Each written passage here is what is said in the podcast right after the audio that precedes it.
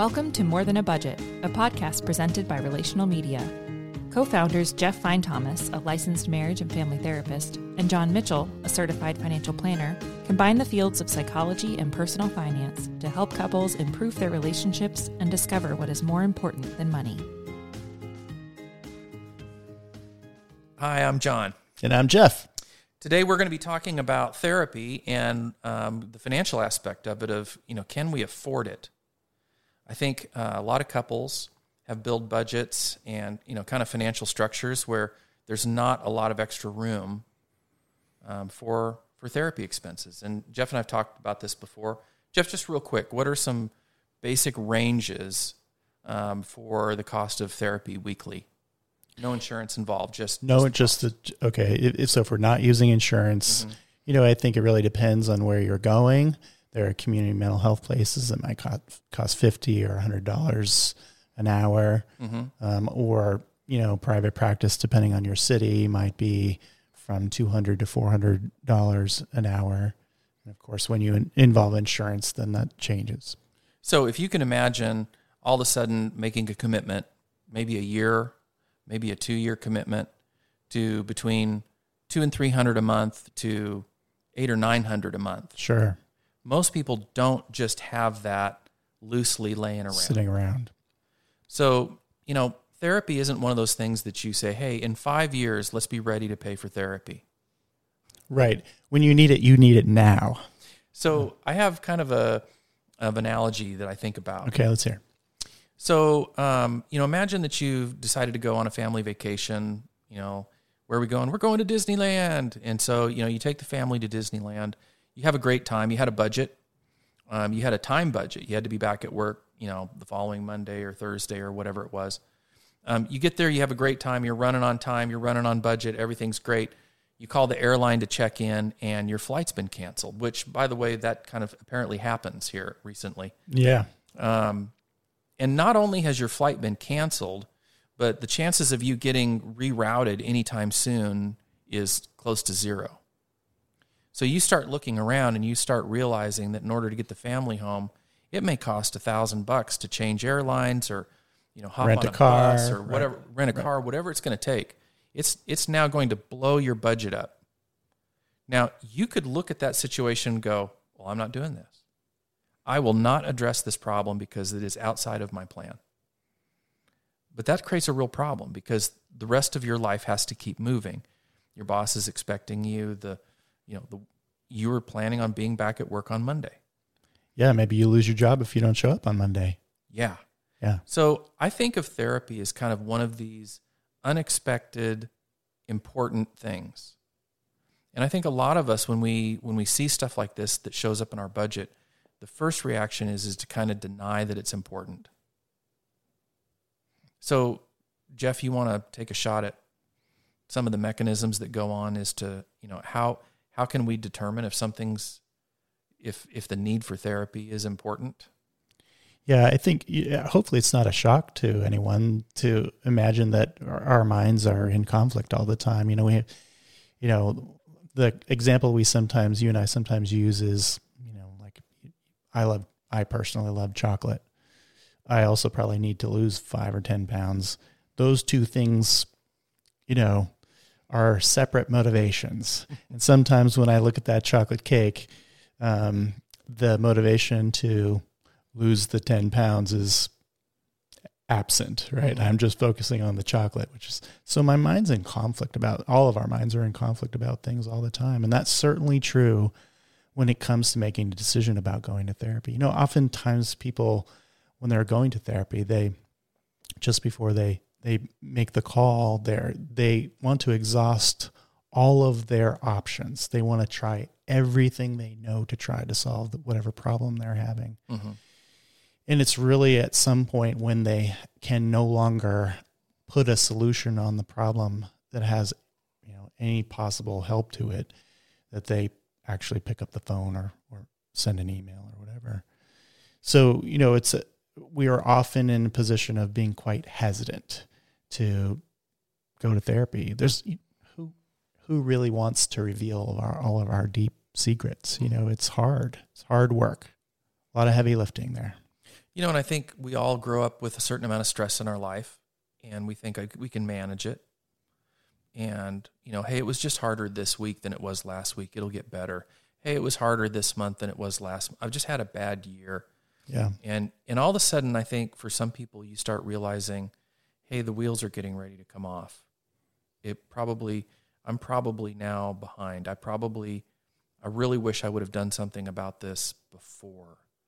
And so, by the time we recognize that it's important, by the time we finally figure out that our flights got canceled, um, it's now something that we really wish we would have addressed earlier. Right.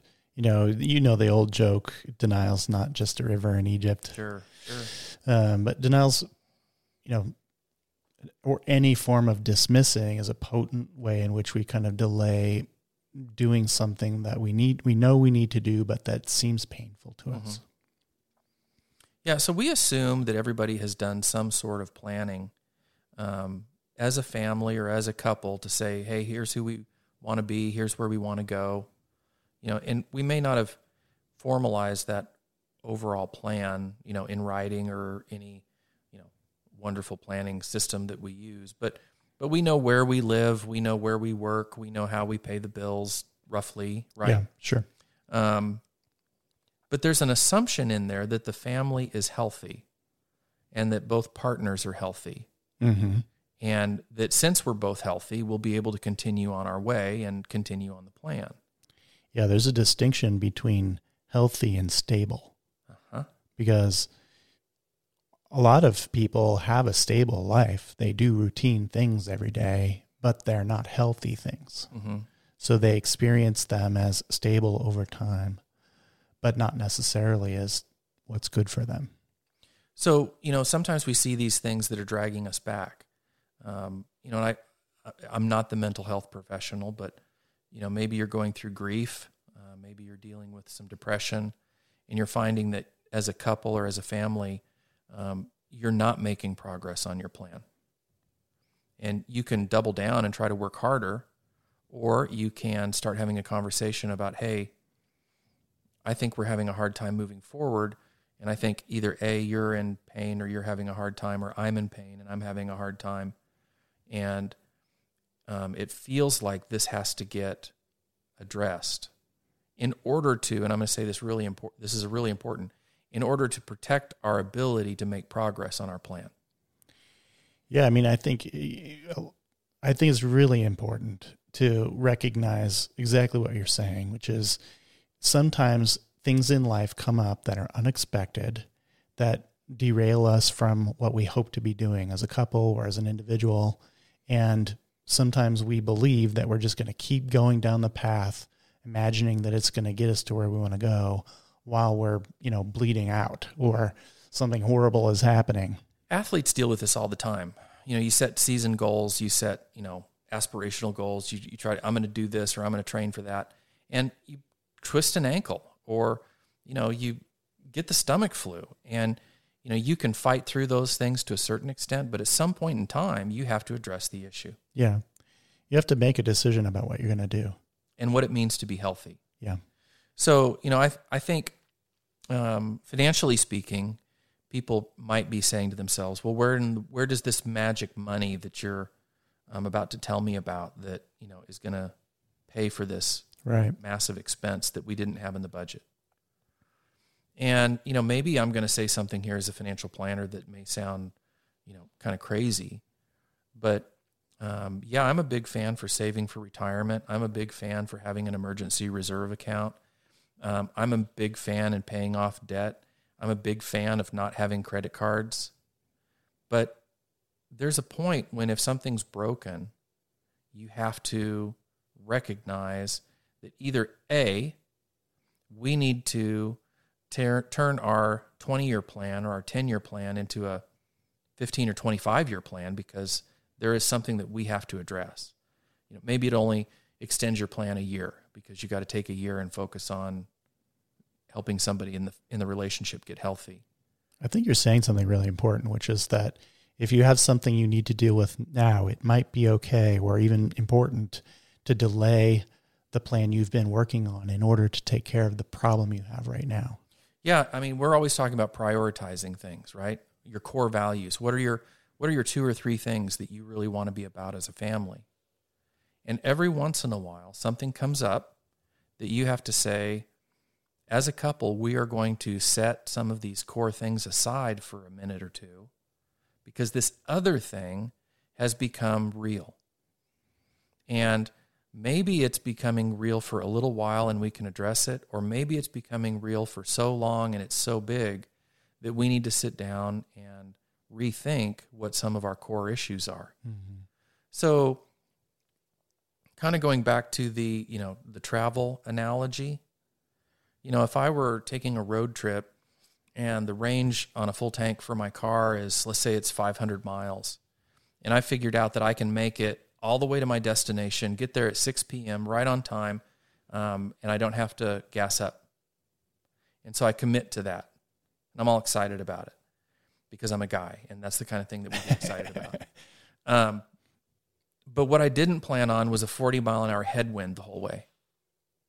And as I'm watching my gas gauge, it's becoming really apparent that I'm going to be about 50 or 60 miles short. I would be crazy um, I would make the my wife and my car absolutely livid if I said, "Nope, we are pushing through because that's the plan." Yeah, yeah. She's going to say to me, "We're going to be on the side of the road, 50 miles out, with no gas, and be very unhappy with." It. And I'm going to be very mad, um, and we're all going to be sad, and that's how it is. And I think there's moments that we have to recognize that some factor has showed up in our life um, that is demanding our attention maybe more than saving for retirement, maybe more than saving for a kid's education, uh, maybe more than rebuilding um, our savings account, maybe more than staying out of debt. Maybe you've worked really hard to get out of debt um, over the last seven years, and going to therapy um, might put you back into debt for another year or two to get that worked on. Mm-hmm. I mean, I can think of some times where that's a no brainer. Yeah. You know, I think it's sometimes easy for us to imagine that that what you're describing would be helpful if someone had cancer, or, you know, if you if you had to deal with some major crisis. Sometimes we imagine therapy doesn't have that kind of uh, magnitude in our life, when in fact it does.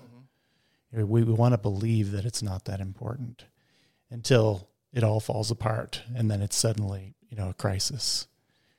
So as we're as we're kind of approaching kind of the turn here, you know, maybe you're listening to this and you're going, you know, I I don't think I need therapy, and I don't think my partner does.